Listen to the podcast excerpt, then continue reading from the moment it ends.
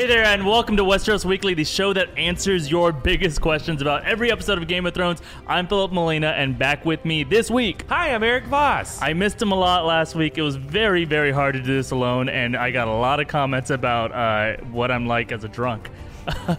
a reminder, by the way, all of our Game of Thrones coverage is available in our Westeros Weekly podcast feed, so get our season 8 content in audio form earlier than you do in the video versions. Uh, you can look for that Westeros Weekly feed on iTunes, wherever you get your podcast. Also, though, remember to check out our new MCU podcast. Uh, it's called Inside Marvel. It has all of our Avengers content. Uh, it, insanely, that podcast is like number six in TV and film, and we just launched it. It's like one of the best Wow. things we've ever had. it must be this Marvel thing must be popular with yeah, people. I hope it keeps going. Yes. please, Please. Um, so anyway, this week though we've got a really uh, just a ton of great questions from you guys. Uh, so we'll be answering those, and uh, we're gonna do our weekly power rankings. Uh, we're also going to update uh, where we are in Guess the Throne, that pool. Uh, we finally have data back from that, uh, and then uh, we just normally start, I think, as we should, with the big question that's on all our minds. Okay.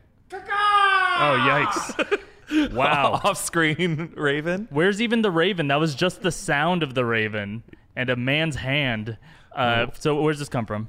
Uh, this comes from at stopped clock 17 On Twitter. asking, What is Jaime's plan? Yeah. Hmm, yeah. Okay, so this was the question that uh, immediately, I think, like just from watching, was kind of wait a second. Because I, I, I paused in this moment and I was like, okay, he's going to realize he can't leave the fight or something like that. Uh, he has to get back in there. He's on the side of the good guys now. And then his whole monologue there is no.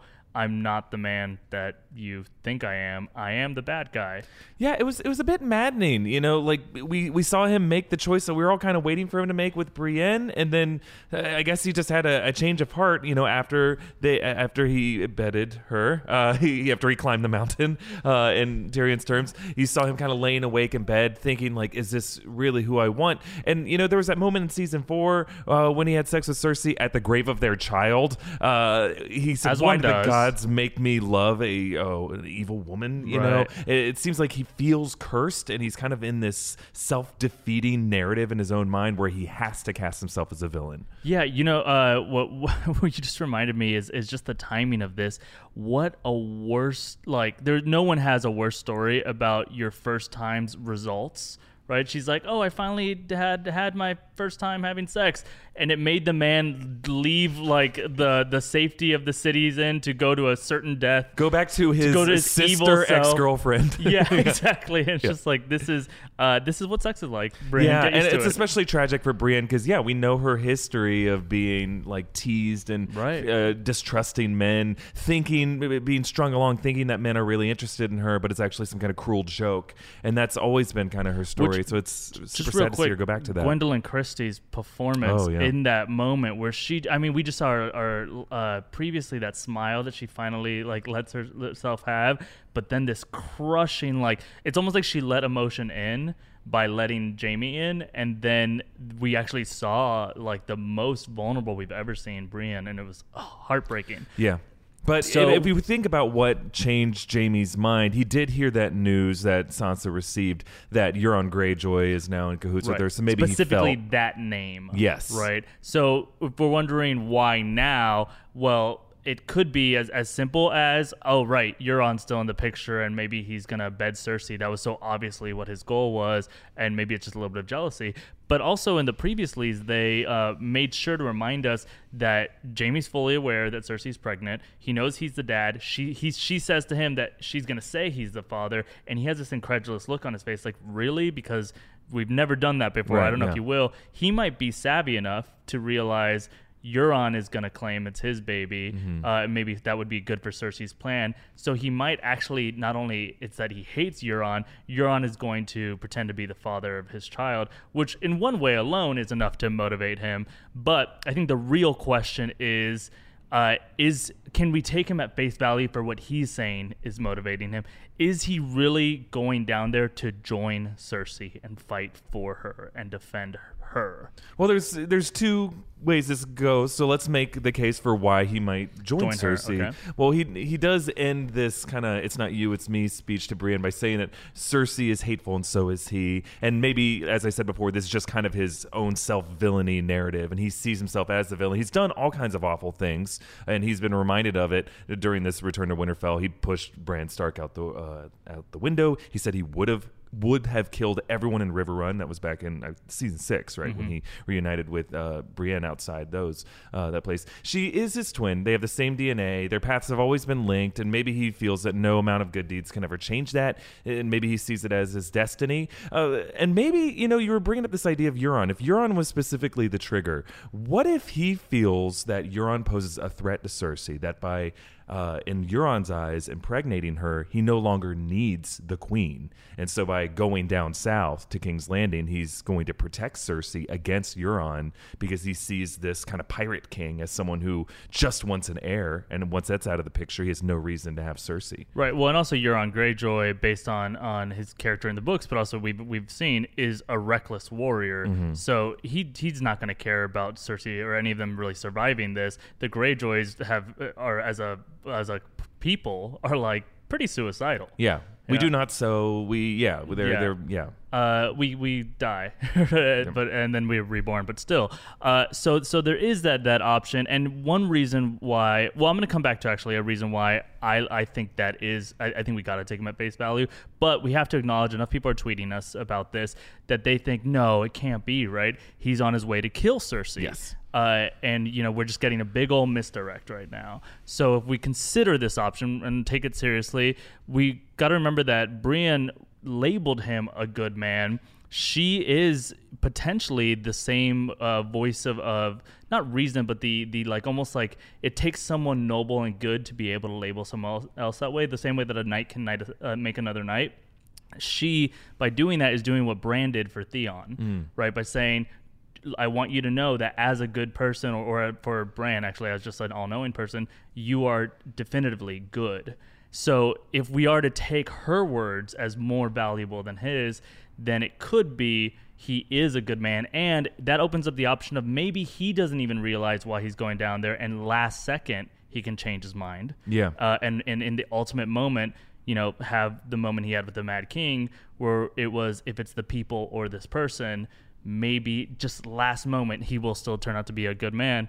Uh, but then also there's um, the all these things that that he did that he said he he did wrong. The show spent years making him atone for them. Mm-hmm. So for him to still suffer them and go back to them, I mean, that's kind of like.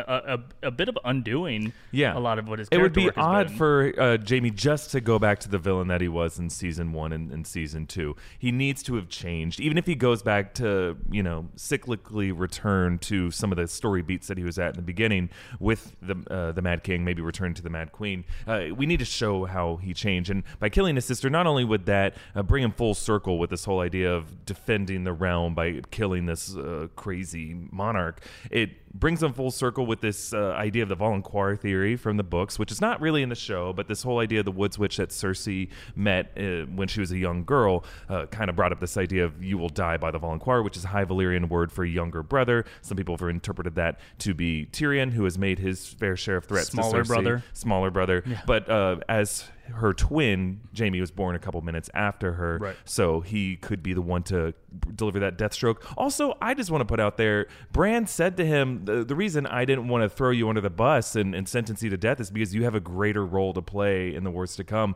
And to be honest, in the Battle of Winterfell, what we, did- we really didn't Jaime that, do? At least, I mean, he Yeah. had his cool moment with Brienne where they both do shadow boxing, kind of, you know. Right. They, they they got backed up against the wall and started killing a bunch of whites that would eventually die when Arya stabbed the Night King anyway. yeah, they essentially they survived. Is right. what the, the right. So what is his greater role if not to kill Cersei? Right. And then finally, I'll say that the ultimate completion of his arc. So Bran actually forgave him essentially for for pushing him out the window. He said it was essential for for everything that that's uh, happened.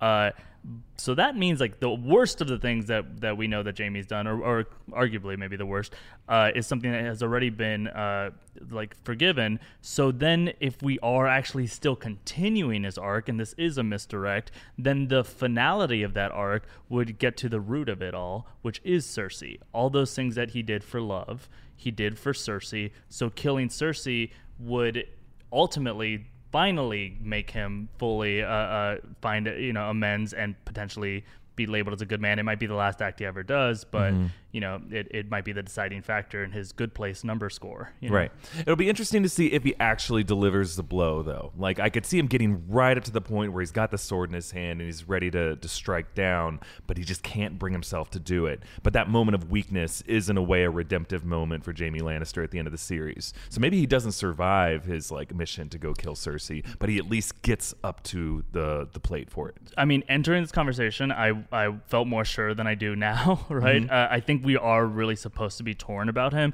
but I want to call out something that I think this episode was about. Uh, whether or not it was about this thematically uh, uh, overall, there certainly was this recurring personal character motif of "that's not me." Mm-hmm. Right? We know Arya Oh, yeah. says that where she is. I, I'm not the lady. She obviously she's referencing the first time she said that to Ned Stark, but also that moment with Nymeria where you know that's not you.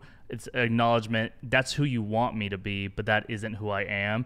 Jaime is having that moment. That's who you want me to be. That's not who I am. Gendry saying, you know, I'm I'm not a lord. All, even Bronn, right, where we all want to be l- remembering that Bronn was these guys' best friend a, a number of times. He has to love them deep down. He's like, no, that's not me. I'm in it for the money. I've said it since the beginning, and I think that's what that bolt next to Jaime's head is saying: mm-hmm. Is no, you like the fandom. Uh, are confused about who these characters really are and who we really are, and we got one moment of happiness. We all had sex.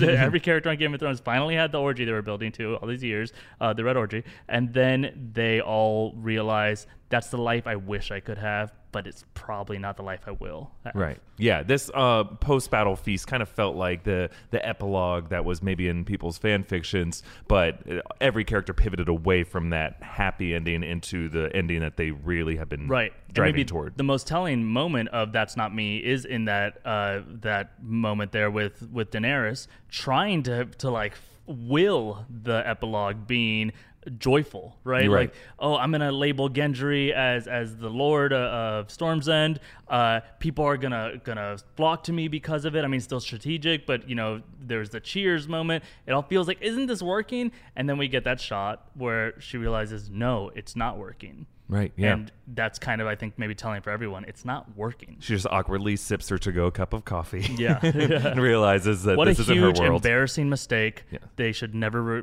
be allowed to be forgiven for that. Right. Oh, yeah. Everyone should be fired. They should do everyone a lose their reshoots. The show should be canceled. Yeah. Right. Before the final. Yeah, I think they should end it in two episodes. Yes. Yeah. Yeah. Yeah. Seems seems like a just punishment. Yeah. Um. Well. But real, real quick, no, uh, uh, you, you stay right there, Raven.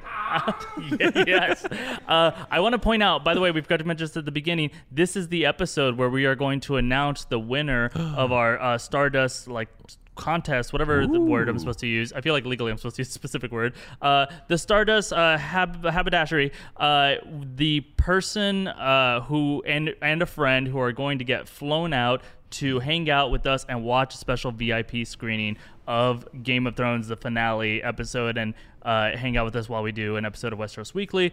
Uh, that person is going to be announced later this episode, uh, which I'm really excited to share with you guys. yes. Me too. Yeah. All right. Uh, there you go, Raven. Yeah. Oh.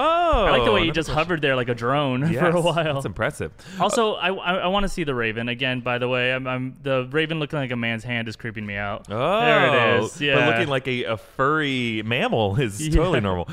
Um, at Happy Latia, Happalatia wants to know what is Varys's plan?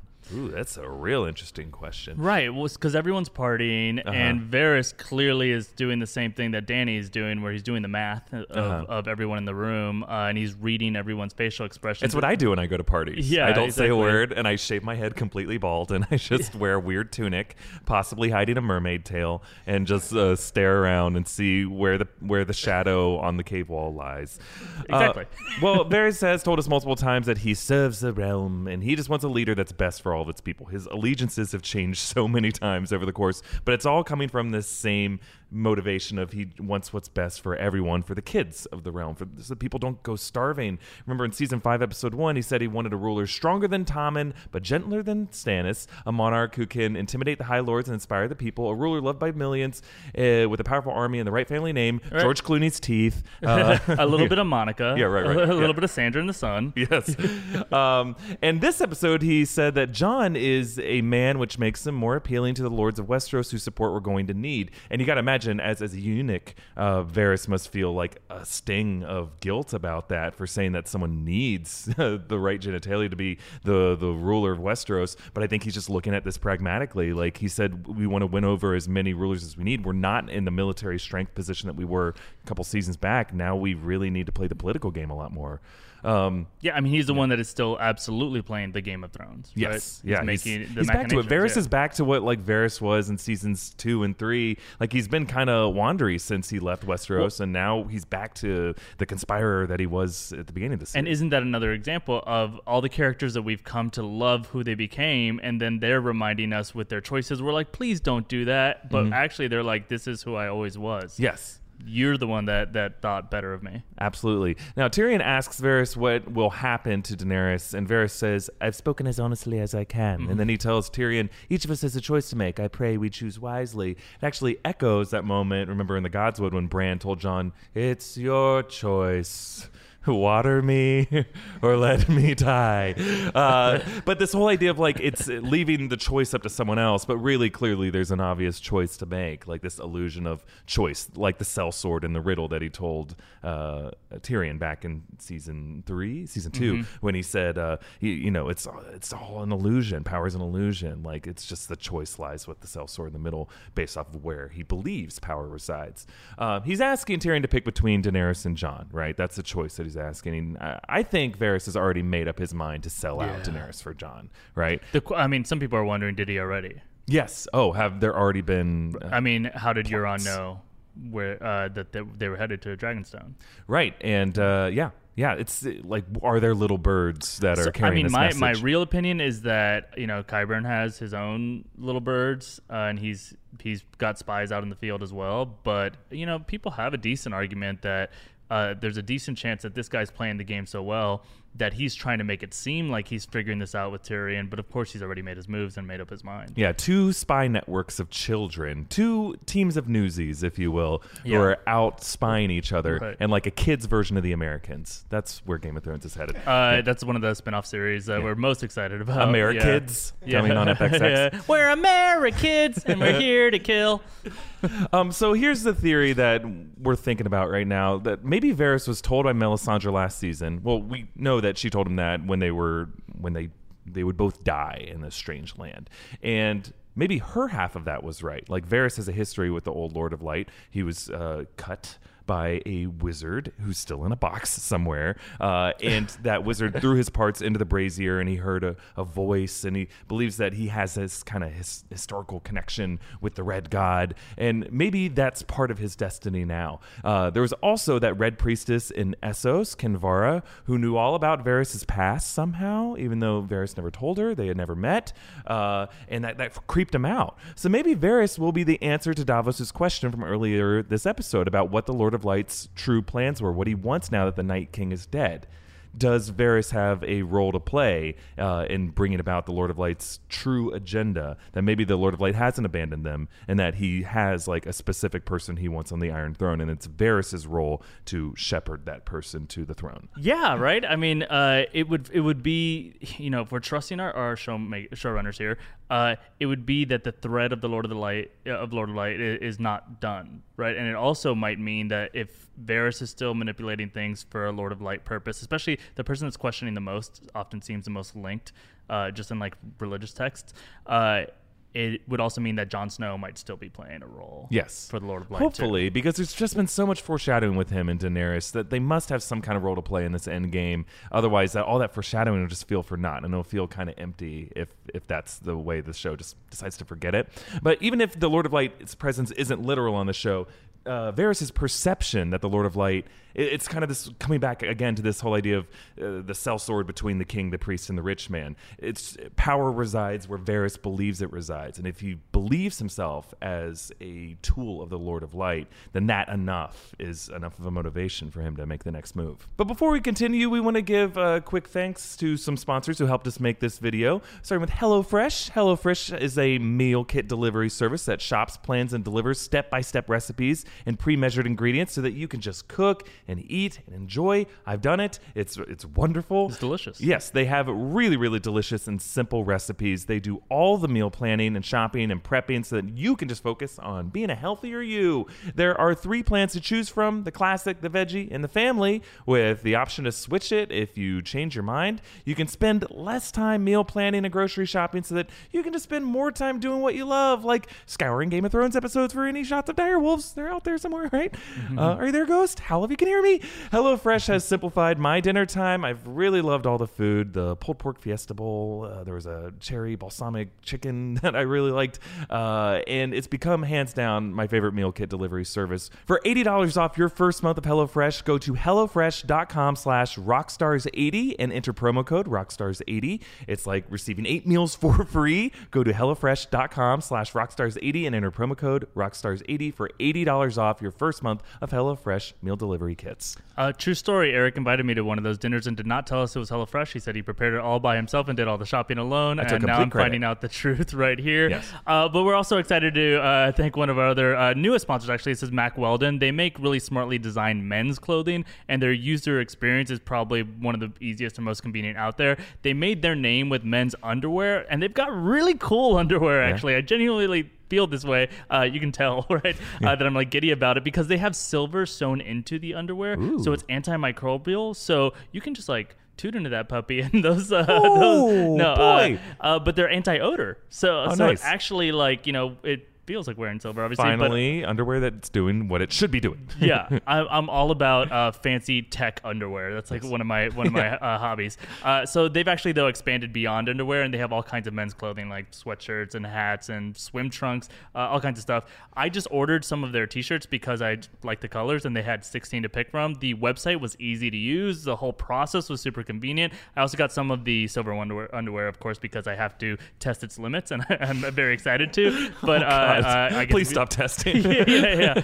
Uh, no, I'm just like uh, in a lab coat and the underwear, and just like it's for science. uh, but for 20% off your first order, head to mackweldon.com and enter promo code Westeros at checkout. And again, that's promo code Westeros. Mackweldon.com. 20% off your first order. Thank you so much to them for sponsoring this episode. We literally could not do the show without these guys. Uh, but uh, let's talk about people who uh, we also apparently can do the Game of Thrones show without because now their watch has ended. Yes, the characters that we remember in memoriam, uh, the the ones who who we lost this episode. Uh, That's all we have the rights for. yes, uh, starting with Rhaegal. Oh boy, the Man, this is why we're both wearing black yeah oh, yeah yeah. Uh, so if 150 pounds of Jon Snow is too much for him to carry, maybe he shouldn't have been flying off to war. Oh, come on. Don't kick I'm just saying- bird while he's sunk. Uh, he's a mythological beast that was the equivalent of nukes in this world, and I'm happy that we're uh, Fighter proliferated. yes. Oh boy. Um, it's it's. It, it was sad. Oh god, even the still is just No, hard I to look can't at. even look It's at this. So Can we- so sad. can- can yeah, we do something um, else But it, it, it was sad to see Daenerys lose yet another child. She's losing so much this episode. It really is a descent into madness, and seeing this one was was even harder for me than seeing Viserion. I mean, does it feel like Dany is somewhat to blame for for? I mean, she she if if I'll say if Drogon had gone down, then she absolutely would have been to blame because she is absolutely letting her rage. Well, uh, well, Sansa over. did say maybe we should give the troops some time to recuperate and recover, and we saw how uh, Rhaegal had holes in his wings. I don't know how long it takes a time to dragon to heal, heal, yeah. but it would have been nice to see him adjust his flying a bit more because he was pretty wobbly. Taking The off. last thing I said before that, which was a super shocking moment, was he looks like he's getting better. It's just Oh, like- how wrong you were. Oh man. Well, maybe he's now he has gills uh, through those neck holes, and he's swimming around Well, Westeros. that's and how- he becomes yeah. a If mythical you get beast shot in the neck, water. jump in the water, you become a fish. That's how Nessie happened. Yes. yeah, yeah. what? uh, but let's move on to the other tragic death this episode, Missandei, uh, Yeah. or as like uh, D and D said after the episode Missandei. Like, Yeah, what? what? we've been Hold all on. the characters have been saying it wrong too the whole time. Yeah, oh, come on. Missandei means more to Daenerys because, as she told Jon in Davos last episode, she was not our queen because she's the daughter of some king we never met. She's the queen we chose. She's the one who broke their chain. She freed her from Astapor. So they have this whole like. Uh, that's why she she fights for. That's why she serves her. And we got a hint of that with her final words. She said the word Dracarys, which is High Valyrian. Uh, it's the term that Daenerys says to the dragon to say "light it up," which also maybe could have some other meaning that we'll, that we'll talk about. But it's But the it's also a callback. it's a callback uh, to the moment that uh, Daenerys said Dracarys to, to roast Kraznys in Astapor. Uh, this is a slave trader that tried to take Drogon, and it was this big fiery moment that freed all of them in the Unsullied. including Missandei. Yeah, so it, it kind of brings her back to that moment of like that freedom. It was the it was a word that freed her, and now it's the word that frees her from this life. Yeah. Uh, so speaking of what what Missandei uh, was doing, I think we have a question. Uh, Whoa! I swear, if this bird doesn't start flying soon. We, this thing started with a contraption with a zip line at the beginning of this, and it now you literally frisbeed in that question. uh, this bird. All Yeah. right. Uh, well, uh, this bird brought a question from at Brizzy B24, wondering did Missandei saying Dracarys foreshadow Dany burning down King's Landing? So, I mean, obviously, this is uh, a bigger question, so we, we should take a moment here because it certainly is trying to do that, right? She, Dracarys is the translation to basically burn it all down, Yeah. right? Which is obviously uh, very reminiscent to another Targaryen having burned them all uh, in his head and, and him screaming that. So, yeah, I mean, it's definitely doing that, especially it's connecting to Dany's vision that we saw in the House of the Undying of the burned out throne room. Oh, yeah. Uh, when we, a lot of people were saying it was covered in snow. Uh, maybe, but also that just could be ash, Right. Right. If it's if it's burning down the whole time. Yeah, the roof Uh, was caved in, and right. yeah, the the Iron Throne looked like it was gone or decimated. So yeah, Yeah, so it would finally pay that off, and that's you know a lot of the prophecies uh, uh, on in Game of Thrones. I'm not I'm talking about in the books. Uh, don't necessarily have counterparts in the show, like the Valonqar pro- prophecy. But this one's one we straight up saw this earlier in the series. Uh, I feel like that means that we're potentially going to see that again.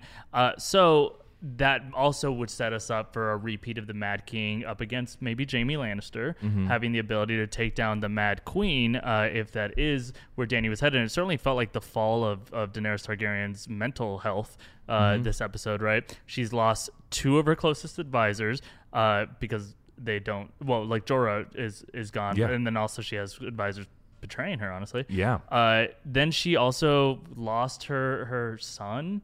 You know, she, uh, Oh, yeah. So and then Masanda being one of the trusted advisors, but but then Varys' his support is gone. Um, she's lost the the support of the people of the North that she she kind of never had, but she thought she might for a second. Uh, she's definitely headed toward what is is I was gonna say maddom, but there's a word for it. It's madness, uh, and she's headed toward that. Uh, and then she says that her destiny is to rid the world of tyrants, but no matter the cost. So yes, we are absolutely headed toward. The, at least what's being foreshadowed is that Daenerys Targaryen is going to burn down all of King's Landing. But the question is, do we have actually two Mad Queens right now? Mm-hmm. yeah. Both of whom are showing they're willing to burn things in order to get what they want. Uh, it was interesting that both Daenerys and Cersei are, are wearing red this episode. Mm-hmm. You know, it's almost like these battle ready uh, mad queens who might be willing to sh- not be afraid to bleed into their clothes to get I'm- what they need. They've never looked more alike. Yeah, the the two of them are echoing each other in a lot of ways. I'm, I'm looking forward to you know breaking this further down in the breakdown. But yeah, it's almost like a competition of which queen's willing to be madder, and they're both doing specific things to provoke each other. It's they aren't playing smart. Um, chess right now they're they're both like trying to knock pieces off the board which we saw Daenerys do when she toppled the lion which she hasn't toppled the lion Right. yet it was just like angry like I don't want this lion to be Well, here and breaking the wheel, I mean, it sounded cool at one point, but the wheel is progress, right? Like the wheel is actually there for a reason. Breaking the wheel is what you do when you know you're you're mad at in a game of Monopoly, right? Right, Like yes. that's not how you win. or the game of life. You just take that stupid wheel, which will never spin correctly, and you just snap it. And then we all have to go to our rooms. My mom takes the board games away. The And I'm uh, there too. Yes. what? The it's it's totally interesting to see both these characters. The episode title is "The Last of the Starks," but they're both like the last of their lines and uh, in their own respective houses. Um, like Daenerys feels like the last of the Targaryens because she feels isolated from the only other Targaryen she knows, which is Jon. Cersei feels like the last Lannister because feels Jaime way, right? has And abandoned her. Yeah. Uh, so as the last of their lines, they feel desperate. They feel ready to lash out because they don't really have a future in their minds. They're just operating from pure base id raw emotion and and this drive to power just to prove that they they want to win so that the other side doesn't win. It's a zero sum game. One of the most uh, believable things I think is yeah, okay. So here's here's the thing. I feel like I actually haven't been been looking to see how people are feeling about this episode. I have a feeling they're going to be torn, or they are torn already, uh, uh, because there's a lot of these turns for these characters. Uh, and I, I, earlier I established uh, why I thought that was. I think they're all having their "that's not me" moment. But I gotta say, this episode was really long and I think they devoted as much time as they could, essentially a movie's worth amount of time, to drive Dany mad, to really actually justify her being there. And I kind of want to. Whether or not they're like totally nailing it, I want to applaud the effort of we need to mess this person's mind up in as many different ways as possible to get her to just where Cersei's been already this mm-hmm. whole time. But I gotta say, I mean, I, I don't think anyone at the end was watching and thinking to themselves, I don't know, she's probably all right. I think we all bought it. We're all like, yeah, she's gonna make some real She bad snapped. choices real Yeah. soon. Yeah. And, and you buy it, you see it on her face. It's all Yeah, you saw it at the beginning of the episode at the feast when she's looking around from table to table. I'm the only one who doesn't have a family to to grieve with and to celebrate with. This sucks. And Varys sees that in her eyes too. He's the first one to notice, ooh, there's something not right here. Right. I, I might have backed the wrong So horse. So will it burn? I think yes. Right. It, it's it's destined to burn down. Who sets the fire? I think that's kind of the one of the last uh, fun mysteries. Was it always burning since the world's been turning? Yeah, we didn't start it for sure. Yeah. Ooh, we got to Oh, look at this little fella. what are you doing There back he here? is. Who was the person throwing it, if not you? Where'd that person go? Interesting. uh, okay, well, at I Kaito wants to know: Will the destiny of the direwolves reflect on their remaining owners? Which is something we've we've actually theorized before multiple times that the direwolves are connected, uh, like metaphysically, to their Mm-hmm. owners. Yeah, definitely. There's a stronger connection between the Stark children and their direwolves in the books. The show, out of maybe uh, distaste for how much CGI budget or how difficult it is to sh- uh, work in production with dogs, Yeah. it's not easy. It requires a lot of like um, things Yeah, to be in, met. in the But- books, real quick though, it is uh, they're essentially if you're a Stark, you potentially can warg uh, Yes. into into any, any animal, I guess, and uh, there is more of that warg style connection with every Stark child and and their direwolf. They can kind of feel each other. So if the show decides in these last two episodes that they do actually want to uh, follow in this connection, how was uh, Sansa's direwolf lady killed? She was put down by Ned in episode two of the series uh, at the demand of Cersei. Could this foreshadow Sansa being held captive, or and it foreshadowed Sansa as like a scapegoat being held ca- captive by the Lannisters? So that we saw a connection there, Right, but also the lady version of Sansa is gone. Right, she, right, that yeah. character did die and die away, and now she became this. Oh, as as the princess of her, but she's become a lady in the Oh, I- traditional I way, mean, like t- lady titular, of Winterfell. sure, yeah. but the Yeah. the conceptual, like the way she, they described being a lady and just like going right, the to, dainty you know- one who likes exactly. to do embroideries. But and then there's like uh, Robb and Grey Wind, which is one of the more painful ones.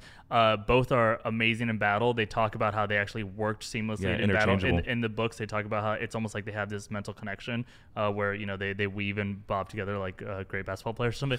Uh, they uh, or boxers, I don't know. Uh, that's very bad boxers if they're working together. Yeah.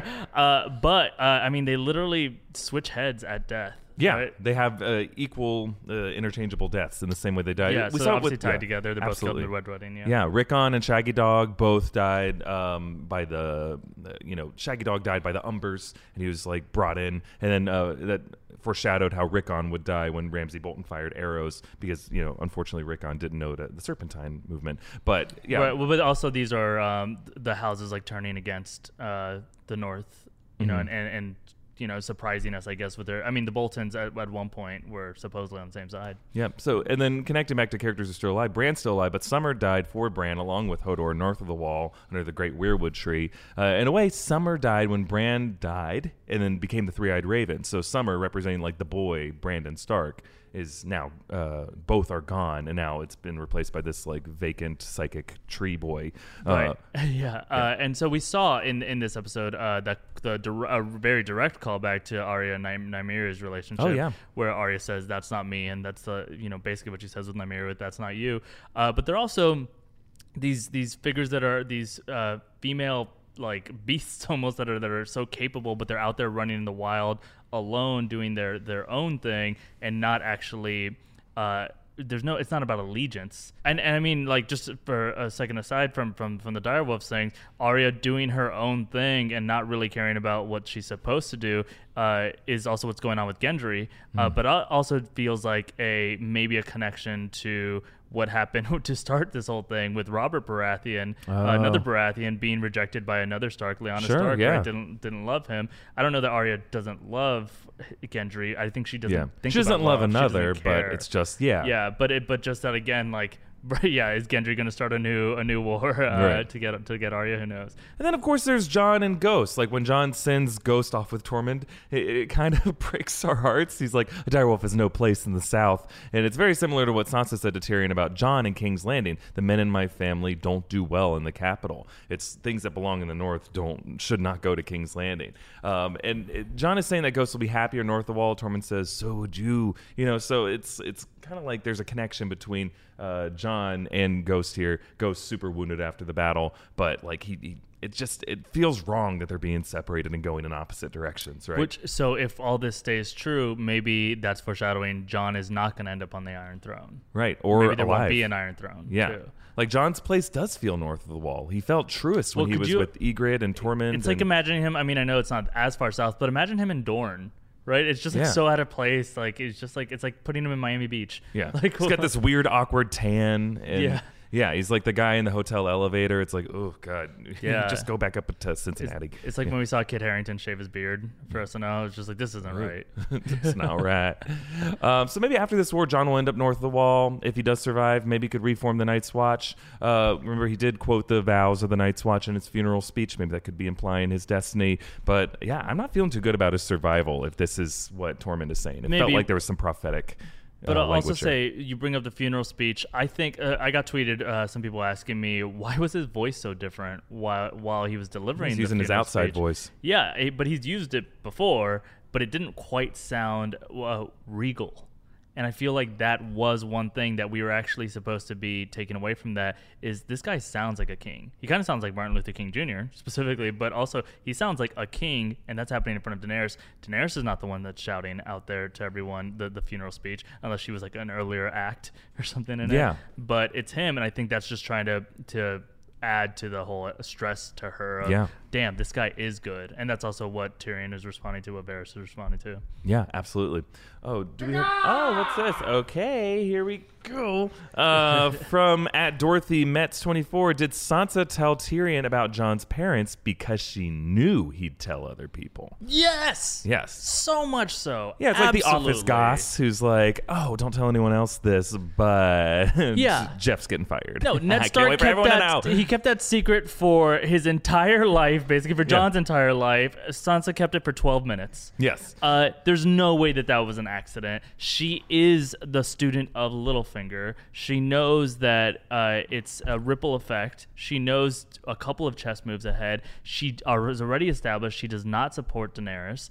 It, this gives her the way to stay aside and let chaos happen. And then I don't want to say that she wants to climb the ladder like Littlefinger did, but it lets Jon cl- climb the ladder in a very clean way that she can stay out of. She doesn't put the North at risk. I, ideally, she doesn't at least. Uh, absolutely, she was doing that on purpose. Uh, but also, I mean, yeah, she's probably just a real bad secret keeper in Yeah. general. I mean, she probably is the one that's spreading the word about Arya because you know that they had a sisterly moment about like, hey, me and Gendry, and then uh, So everyone knows, knows yeah. immediately. The yeah, Hound a bunch yeah. of guys are going by Gendry and being like, "Nice, nice." Yeah, yeah, like, yeah. Who told you? yeah. Okay.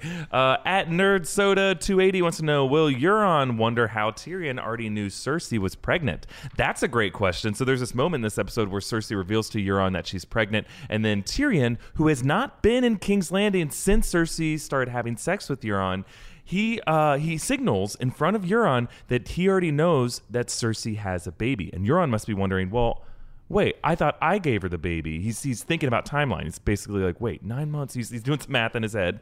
Uh, and he's, you know, he was really excited about being the one to put the prince inside Cersei. So he might be upset that Cersei lied to him. Was this something that Tyrion knew would cause some uh, disturbance in the ranks uh, among uh, Cersei's forces? A way to, this is, might be why he stepped away from Qyburn. He's like, I'm going to address Cersei directly because I'm going to drop a bomb on them right now. Hopefully cause some uh, disagreement disagreement between them. Yeah, or he's dumb, right, and doesn't know.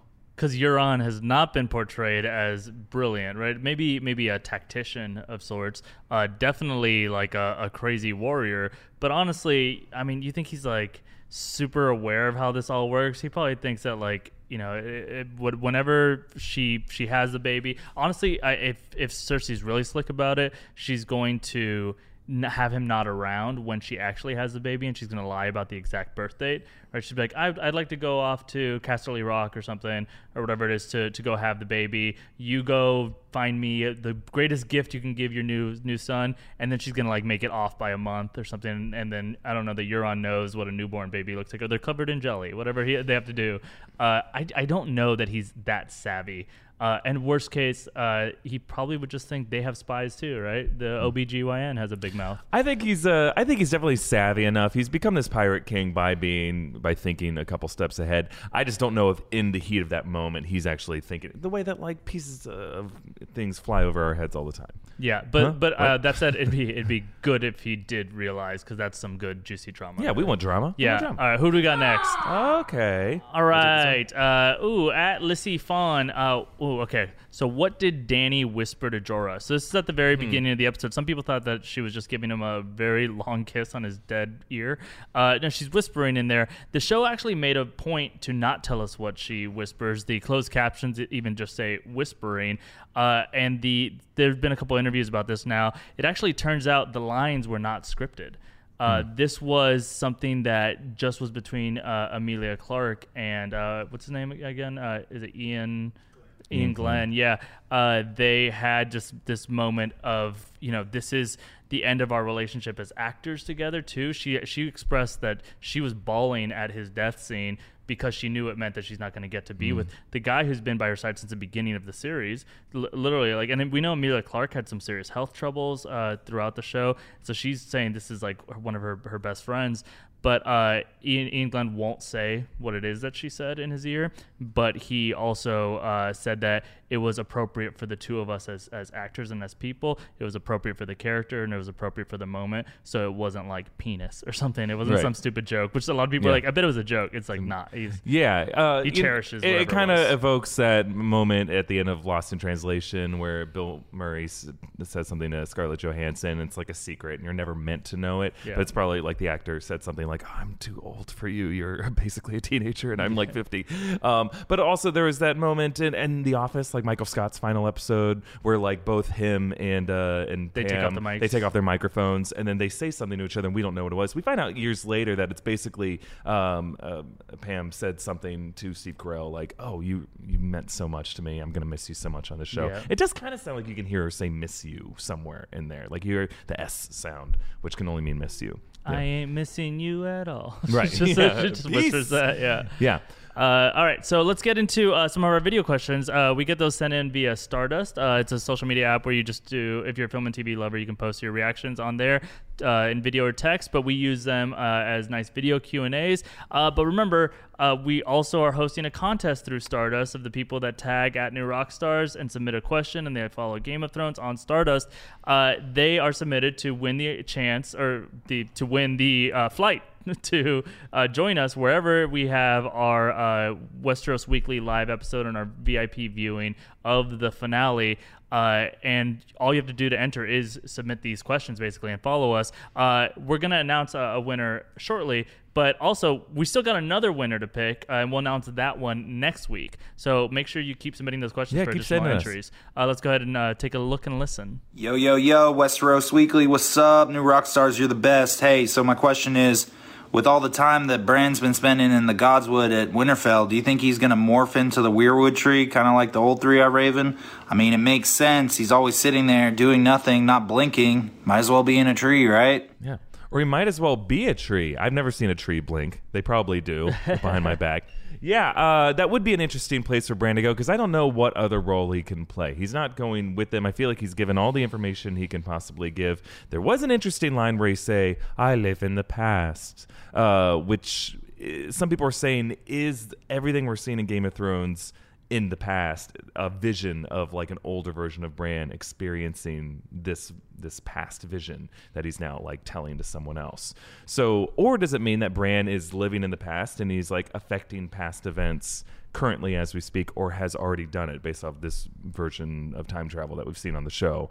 Yeah, but I don't see uh, literally transforming into a tree. No. I think growing old maybe and once he Uh, passes I mean, on- and but also, you know, who knows in a thousand years or so. Yeah, I mean, Sure, maybe over time, You yeah. know, a human after a thousand years looks a lot like a tree. Mm-hmm. Yeah. so I've heard. yeah, another question uh, here. Hey, so what is Sam going to do now in Gilly? Are they just going to stay at Winterfell and is Sam going to be new maester there? Yeah, that's a good question. Good question. Yeah, is uh, what's going to happen with Sam and Gilly? Did they just get written off the show? Is he is he uh, does he still have a greater role? Is he the one that's actually recording the events of Game of Thrones and, and Right. uh, for the Citadel? And that's what we're hearing. Uh, but also. Uh, I think we should actually take a moment to to expand this, blow this question out a little bit, because there were a lot of characters that we said theoretically said goodbye to this episode, right? Tormund uh, says that Winterfell is far too south for him, uh, and so obviously King's Landing would be way too far south for him. Gendry might be on his way to Storm's End now, and uh, he. You know, figuring out how to how to uh, be Lord, uh, uh, he could show up to help Arya, right? Uh, Right. That could suddenly happen. Uh, and Brienne is probably, you know, right now she's she's in this interesting place where she's sworn to stay and protect Sansa, uh, and then but then Jaime's headed south. So that theoretically is a character we might not see anymore as the show heads south.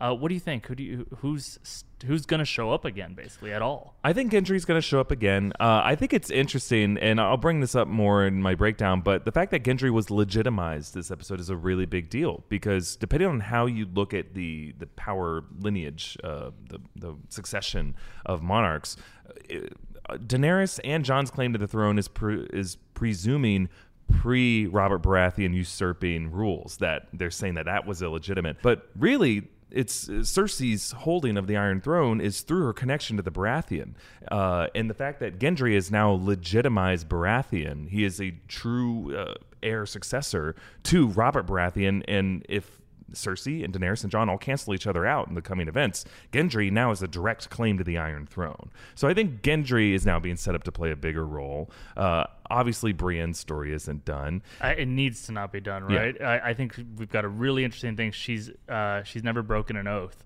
Right. But what does that mean if right now also you have the other Stark girl that she's she's supposed to protect is headed south too? She could kind of like be like, "Oh, I'm I'm not really breaking my oath. I'm I'm headed there for for Arya or something."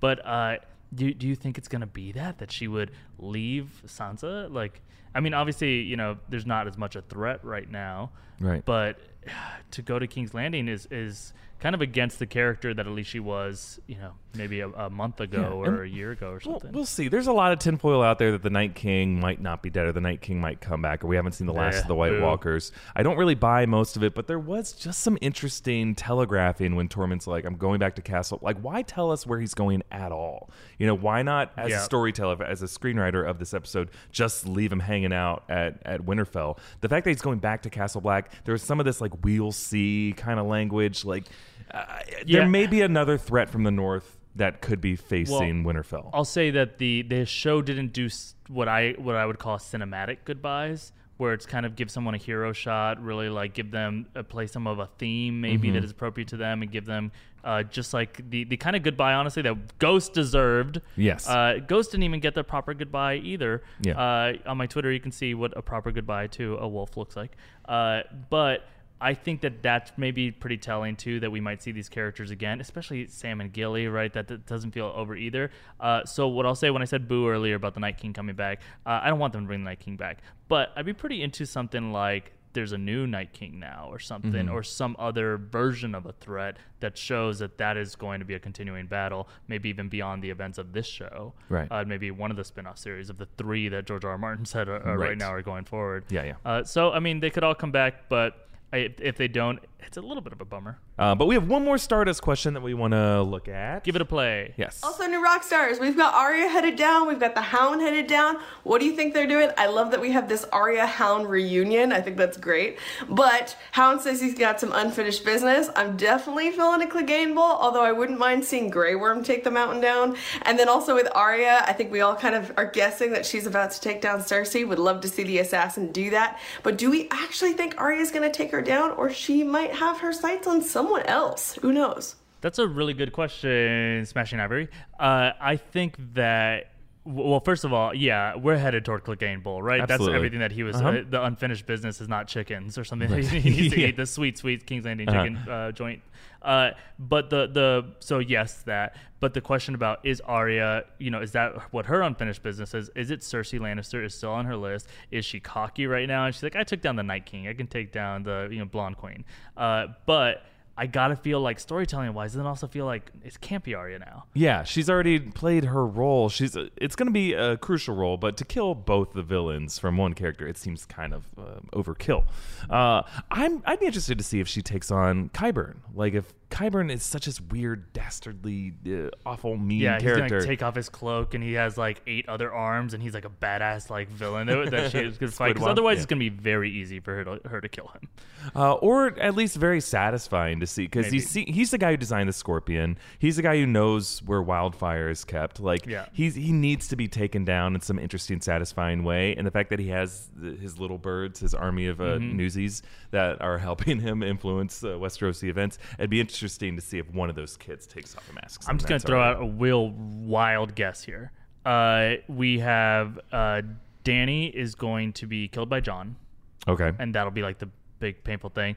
Then I think that Cersei will be killed by Jaime somehow still, even though Okay. Mm-hmm. we're like he's gonna support her. I don't know. Maybe it has to do that. Uh, this is all made up randomness that I'm But guessing right now. confirmed, yeah. it's all confirmed. Uh, and then Arya, I'm just throwing out there right now that she's actually gonna kill the Mountain, but as part of the Mountain is killing uh, Sandor or Sandor Mm-hmm. Clegane. Like they are having Clegane Bowl, and like it previously went back in in season four. Uh, the Mountain is unbeatable, especially since he's already dead. Mm-hmm. Uh, maybe he's done some real damage or something, but maybe he delivers a, a death blow basically to the Hound, and then Arya comes in and she takes the Mountain down, who is someone that she wanted to kill uh, Absolutely. previously too. Yeah, and then uh, Sandor's like, wait, that's your unfinished. That was my unfinished business. We have the same unfinished business again, dies. and then he dies. Yeah, Yeah, it's gonna be one of those moments. Yeah, I could see that happening. Or Arya decides to spare someone, you know, because she's such a badass killer, because she's like invincible almost. It seems like uh, maybe she drops a sword, and then she's like, I've already beaten you, and she just, you know, she sails west Yeah. of Westeros like Frodo. What um, uh, he's also there. Yeah, What's he's there. what's- what's- Yeah. what's Rose? Yeah. Uh, uh, I'm super uh, excited uh, to just point out that this person has sent us a bunch of questions every week, and that's why she is our winner, our first winner, Smashing Ivory. Uh, we are going to reach out to you very soon. Uh, and you are going to get flown out from your uh, hometown as long as it's uh, real cheap. No, no, I'm kidding. Uh, but uh, you are going to join us at our VIP screening and our uh, live taping of this show. Uh, I'm super excited. Your questions have been really good every week. We haven't featured you uh, every time, but you've been getting entry points every single time you have, and uh, we we're really looking forward to meeting you. Uh, but also, uh, you get to bring a friend, which is really exciting because Game of Thrones is super sad to do alone. Yeah. Uh, but you'll be with us too, so you can be our friend. Uh, but also, if there's another one of you that wants to join us and join the party, uh, you can still submit. Yeah, uh, next week. Next week, we're going to announce who uh, the final uh, winner, and you know they'll have a plus one that they can bring. Um, who's that's going to be. It could be you. Could be you. So Do keep it. sending us your questions, and, and we'll pick one of you guys next week to, to also join us. Yeah, Uh, but let's move on. Yeah, to our kill count. So uh, every episode, we, we keep track of uh, how many people died and, and who killed them and who had the most kills. Uh, Uh, and a lot of people had beef with us last week for not giving Arya uh, like thousands of, of kills, and Yeah. it's like, yeah, you kind of could. Most of those were shatters, though. I would say uh, Versus not- kills, yeah. yeah, not So, quite close. yeah. So, so I'll say uh, I'm still stand by her. Her one counted the most, certainly, but Yes. I'm not giving her thousands. Um, so for our kill count, uh, Euron Greyjoy definitely had one big kill with uh, with Rhaegal. When if you kill another major character, that uh, gives you major points. But also probably many more off-screen humans. Those ballistas were shattering Were the insane. unsullied yeah. ships. So, that said, we can't. I, I mean, I don't want to give him credit for all of it, right? Like, each ship had one of those. Uh, yeah. so you shouldn't know, Qyburn get some credit for Yeah, designing? exactly. He's the Oppenheimer of that weapon. So Yeah. how how What much have I death done? is on? Yeah. Yeah, Yeah. Yeah. Um, but also, uh, Gregor Clegane got another uh, huge kill by, by beheading Missandei. Uh, yeah, so- man, I, I was just like hoping for something at that last second. Of course, it wasn't going to happen, but like some sort of you know swing move where sh- where Missandei like wraps around Cersei and takes her down with her. And Yeah, like, we why didn't she just dive? on- No one's gonna stop her. Her life's over anyway. She should have just grabbed her and jumped. You know, Yeah, don't let uh, him get that win. But yeah, uh, but sad she died. Uh, but that's that's it actually. So uh, our uh, counting person uh, who's been helping us was like, well, you know what? There wasn't much kills to count, uh, but there were a lot of other pokings uh, to count. So he kept a sex count. Uh, this week, uh, and uh, I, I feel like we should have like music for this, like sex count. Sex like, count, bow. Uh, yeah, but who, who boned? Uh, well, of course, uh, Jaime and Brienne hooked up. Brienne punched that V card. Good for her. Um, but if you caught this detail in the background, uh, Podrick uh, was. We knew he was hooking up with one girl. She smiled at him, but then the girl, the hound, scared away. Uh, ran over to him and he whispered something, and she got this big smile. This guy's walking away with both ladies. He's Pod the Sex God. Uh, we still don't know for sure what he did with those uh, with those ladies down in King's Landing to, to keep them so happy afterward. Uh, it seemed like maybe uh, he might have Sang sung them a song, Um, yeah. he did sip during the drinking game when the idea of virginity came up. I, maybe he's just sipping awkwardly. But some people were thinking maybe he hasn't, and he's just going to go sing to these ladies, and that's you know that's it. That's yeah, it. uh, and let's say uh, who else is left there? Bran. Uh, and uh, the uh, tree or something. Oh, Uh, yeah. There was a lot of hooking up going on that we that we behind the scenes. Yeah, see. yeah. Tormund hooked up with one of those Oh, uh, yeah, yeah, with those girls. Yeah, maybe you should be. Yeah. So everyone's everyone's getting some. Um, okay, but now let's. It's time to move on to Power rankings. Yeah. Pow pow pow. Now, uh, so this is the part of the show where you guys decide who you thought won the episode. We sent out our Twitter poll last night. You guys voted. In third place, 7.8% of who won the episode, Euron Greyjoy. Uh, Uh, it's fair. honest. Yeah. I just Yeah. can't like vote. Like, you gotta abstain sometimes. You don't have to vote just because somebody is the you know best candidate. I wish people wouldn't vote. For Things this up there. If you think like he had a big win, it's not Yeah. something we were satisfied or happy about. But yeah, there's a big power moment for him by taking down a dragon. You, you, you get a, you get some votes on that one. Uh, in second place with 11.2 percent, Sansa Stark. Yeah, definitely is the gossip Well, queen. power moves Yeah. is what she's doing and that's why Littlefinger previously had had I think there was a, an episode where he won the power ranking last season uh, until he very much lost it Right, uh, yeah. but yeah those moves I mean she just by spreading that secret shattered everything Yeah, by dropping on some drama with the crew right before they go on their road trip, because she was invited on the road trip. Uh, that's that's definitely a power move. yeah and then uh, first place 64.7% of the vote so everybody was feeling it this week and I guess it's undeniable Cersei Lannister Yeah. Uh, I mean, she she decimated the the remaining already decimated force, right? Right. Well, I mean, that's why I, I see Reduced why by a tenth, Euron deserves some of the votes there because he was the one who won that naval victory. Uh, but her calculation to to partner up with Euron definitely paid off big time this episode, and her um, unwillingness to uh, to back down when Tyrion came up and tried to negotiate with her. Was definitely a very powerful moment for her. Uh, she didn't need to kill Missandei. That was like she had a captive that she could have used to sue Mm-hmm. for peace or for you know to get them to back down or to exchange something. Uh, but she just said no. She, she doesn't even need this. Uh, so she she killed Missandei as a she- pure like- power move. And, and a lot of people are probably thinking, "Oh, come on! There's no way that they're going to convince her to just give up the the capital and whatnot." They could put her over at Casterly Rock. They could set her up real nice, like Olenna Tyrell was, just like growing old, uh, happy at Highgarden. Uh, so there there are negotiations that could have happened. That was very much saying we you know we will not negotiate. There is no peace. Yeah. uh, as an option. and and definitely a powerful move to bring in the the townspeople of King's Landing inside the walls of the of the Red Keep. Yeah. uh, because that just it's it's something that I'll point out in the breakdown. It's a big dictator move, and even though it's a pretty disgusting thing to use people as human shields, Yeah. it's definitely a powerful thing. It's also do. often used in propaganda where the you know you're claiming that your enemy is really they're just hurting the the, the common people. Sometimes it's even you're disguising uh, Yeah. soldiers as as just commoners who are the ones that are you know being slaughtered by your by your enemy. Yeah. But also again, that's one of the biggest reasons why we want to say we we're headed toward two Mad Queens Right. because this move is very similar to the Mad King Aerys, who was going to burn all of King's Landing just so that he could technically, in a way, not lose. Where it's like at least it's all Yeah. gone then. no one wins. Yeah, and so she's setting up that move too. Of Yeah. If I don't win, no one does. Uh, well, and speaking of like who's winning and uh, who's who might be losing, uh, let's let's check in with our guest the throne uh, death pool. Yeah, this is the first time that we actually have data on this uh, because it takes a couple days for them to calculate. So this is all based on uh, uh, last week's episode uh, with the the long night. yes. Uh, is that the name of it? Yes. Yeah. Okay. Uh, I keep calling it Battle of Winterfell. Uh, but based on that, everybody's uh, submissions and for their death pool is now assessed, and we have uh, some data about our first place people. We have some data about where we are. So uh, first of all, I heard there's like a tie for first place. How many people is that? There's about 200 people. 200 people are tied for first place. Wow. Well, I mean, we didn't have a ton of characters die. We had Dol- Dolorous Edd, we had Lyanna Mormont, we had um, Jorah Mormont. Does it say how accurate King. they're they they are? everything right so far. They've got Yeah, so everything right Yeah. so far about So that that makes sense that some people. I mean, it's I like mean, Edd dying first is not the craziest guess, but still, that uh, of like characters that are living or dead to get everything right It's, already. it's like week one of the NCAA tournament. You're going to have a lot of people who are still tied for first place. All right. Yeah. Less than 10%. yeah. All It's, right, it's impressive. I'm still impressed. I, Uh, I, I don't think I'm in that uh, in that bracket at all. Okay, so who are some people that are that are tied in uh, uh, for first place? Let's just give them some shout outs. Circle gets a square. Circle gets a square. You're in first place. Charlotte going. sometimes. Charlotte sometimes. Sasha Stark. S- Sasha Stark, the character who's gonna show up and get some sassy Yeah. tr- uh, trouble going. Charlie T. Uh, Charlize Theron. Uh, Charlie Charlie T is Yeah. uh, is doing well. Uh, And one more. uh, Natalie. and Natalie. Hey, great job, Good job, uh, Black Natalie. Widow.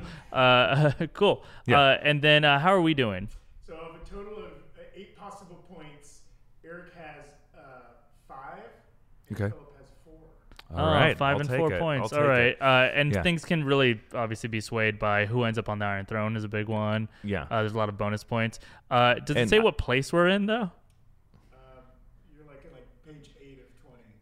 Page eight of twenty. So Yeah, uh, we're probably tied for like I don't know. So that would be like 80th place. Yes, basically. tied for yeah, 80th. Yeah. Um, yeah, and I know after this episode, I think I, I don't think I had Missandei dying at the end of the season, so that would have been a problem. Oh, I had her dead. Yeah, so we'll Yeah, see. we'll- We'll, we'll see. Things will get- Yeah. things will get tipped. Uh, whoever uh, wins this thing gets a prize that uh, let's. I'm gonna pretend it's not yet to be determined. I'm gonna pretend we actually haven't figured out. Actually. Yeah. Uh, but we will figure it out very soon. what you Um, win. Yeah, and before we move on, we want to take another moment to recognize one of these sponsors that help us put out Westeros Weekly, Storyworth. And this is very specific because of where we're headed next week, by Yeah. the way. Next week, a lot of you guys have pointed out that it's Mother's Day, and the different holidays that Game of Thrones episodes have aired on are actually like pretty relevant to the story. that Yeah, like Jon in- resurrected on Easter in Right, season exactly. six, yeah. Uh, was it was Father's Day when uh, uh, what's his name died? Uh, Tywin. Uh, Tywin. Yeah. so- yeah. Uh, so Mother's Day is coming, and we're headed toward you know these two mothers going into battle next Yeah. week. Uh, so we we purposely got a sponsor that uh, has a great idea for Mother's Day. Yeah, Storyworth is a really cool way to connect and stay in touch with your family. So, with Mother's Day being May 12th, next Sunday, uh, or this coming Sunday, uh, you probably haven't gotten your mom anything, have you? No, you probably haven't. You always I have. forget. You always forget. Storyworth. Yes.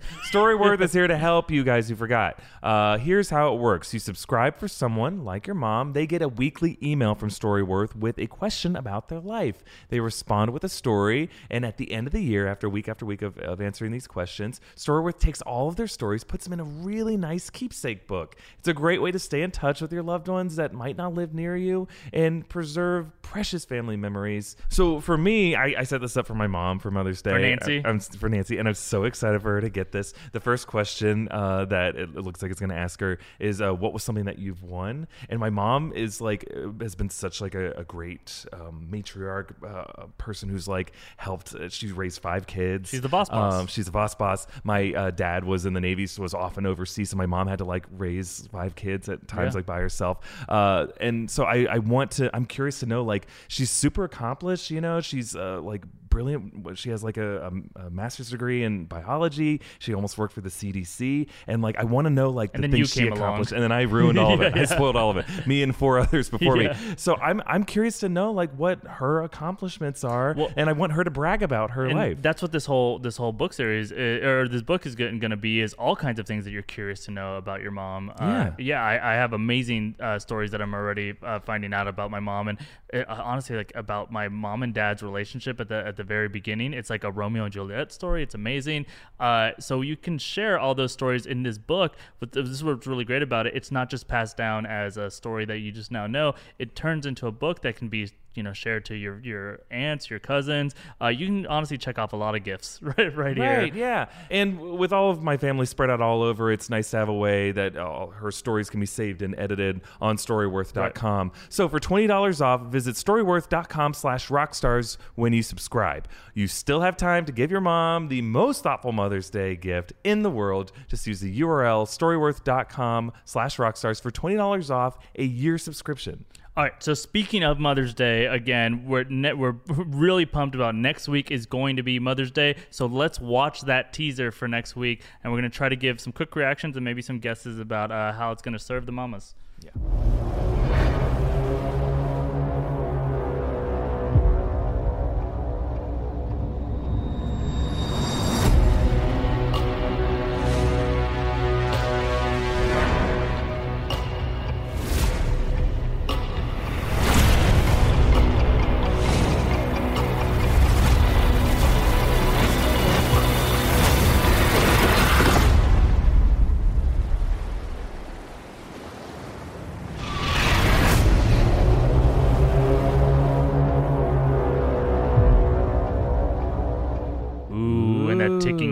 yeah, sound, right? Like the time has come, but also that tension building maneuver. Yeah, yeah. It was very similar to uh, you know uh, we were talking about how it's like Dunkirk. You know, the Dunkirk Yeah, exactly. It's that shot of Dun- Zimmer taking. Yeah, but also effect, yeah. taking that look up. Uh, initially in, in Dunkirk, it's it is also an aerial attack that Mm-hmm. you know one person witnesses, and then everyone realizes uh, one by one uh, that they're about to be attacked. Uh, a lot of people are asking about what Euron is looking at in that moment. I think you saw it too, right? That you can see the glimpse of a dragon in, or the silhouette of one in the sun. right. So, But so but Euron seems like shocked to see it. Exactly. So it's it's either that he was doing what an idiot does and he's staring at the sun, uh, and then he's like, "Wait a second, the sun's coming at us, guys," uh, and then he realized, "Oh no, it's a dragon," and then that's just the shock. Or what a lot of people are wondering, I think is just so funny, but also so cool if they somehow find a way to pull this off. Does Drogon show up wearing like all new threads? He's got like battle armor on. And he's Oh, like, yeah. Go ahead and try to fire at me, but now I'm impervious. Could Gendry have uh, forged some battle armor for a dragon? Yeah, like secretly he's been doing he's a lot of work. It's on not that. crazy. Ancient Targaryens did put armor on their dragons. So the it's also uh, an- a theory that uh, ties a lot with how war elephants elephants were used, and these also had to be armored elephants. They also had, had armored horses. It totally is a thing that people do. Just the the image of him, like, have you ever put a dog in shoes? It's hilarious. I can't. wait- I just want to see Drogon like, no, I don't like this. What like, is "Get this? it off of me." Keep it on. Yeah. Uh, it could be that, and I think that'd be one of the most uh, badass things. But it also could potentially slightly connect to this promo image that HBO is using all season long of the Iron Throne, with the image of Drogon kind of overlaid into it. It kind of uh, it, it gives a little potential foreshadowing of an Iron Drogon. Yeah. Yeah. Yeah, that, that that'd be awesome to see. Please let it be a surprise and not just a dragon that you made us seem like it would be something much cooler. yeah, the sun. Yeah. All right, guys, that's it for Westeros Weekly this week. Thanks so much for watching. Do not forget to subscribe to this podcast and follow our new podcast. It's all about the MCU. It's called Inside Marvel. Has all of our Avengers Endgame content uh, coming out there. Again, it all comes out before it comes out on the YouTube channel in audio form because it's just easier to do that for us. Uh, and tweet your Game of Thrones questions at us next week or throughout the week using the hashtag Westeros Weekly. You can follow me also on Twitter at Fimo or on Instagram at Philip Molina. And you can follow me on Instagram or Twitter at EA Voss. Uh, we got some really great videos about Game of Thrones coming up, uh, but also obviously we're gonna hit up that Spider-Man uh, new Far From Home trailer Yes. that just came out. A lot of great stuff this week, so stay tuned. We love you. Bye. Bye.